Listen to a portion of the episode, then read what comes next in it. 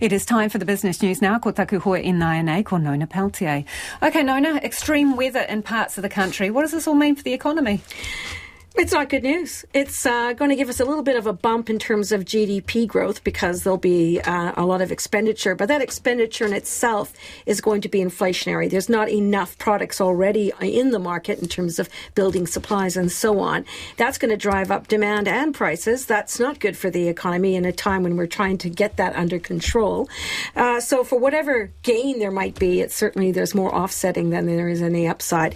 Uh, in terms of claims, uh, the early indications are we've got about 11,000 claims that came in earlier today, uh, probably going to have more. And uh, the cost economically, about a half a billion dollars so far is the estimate.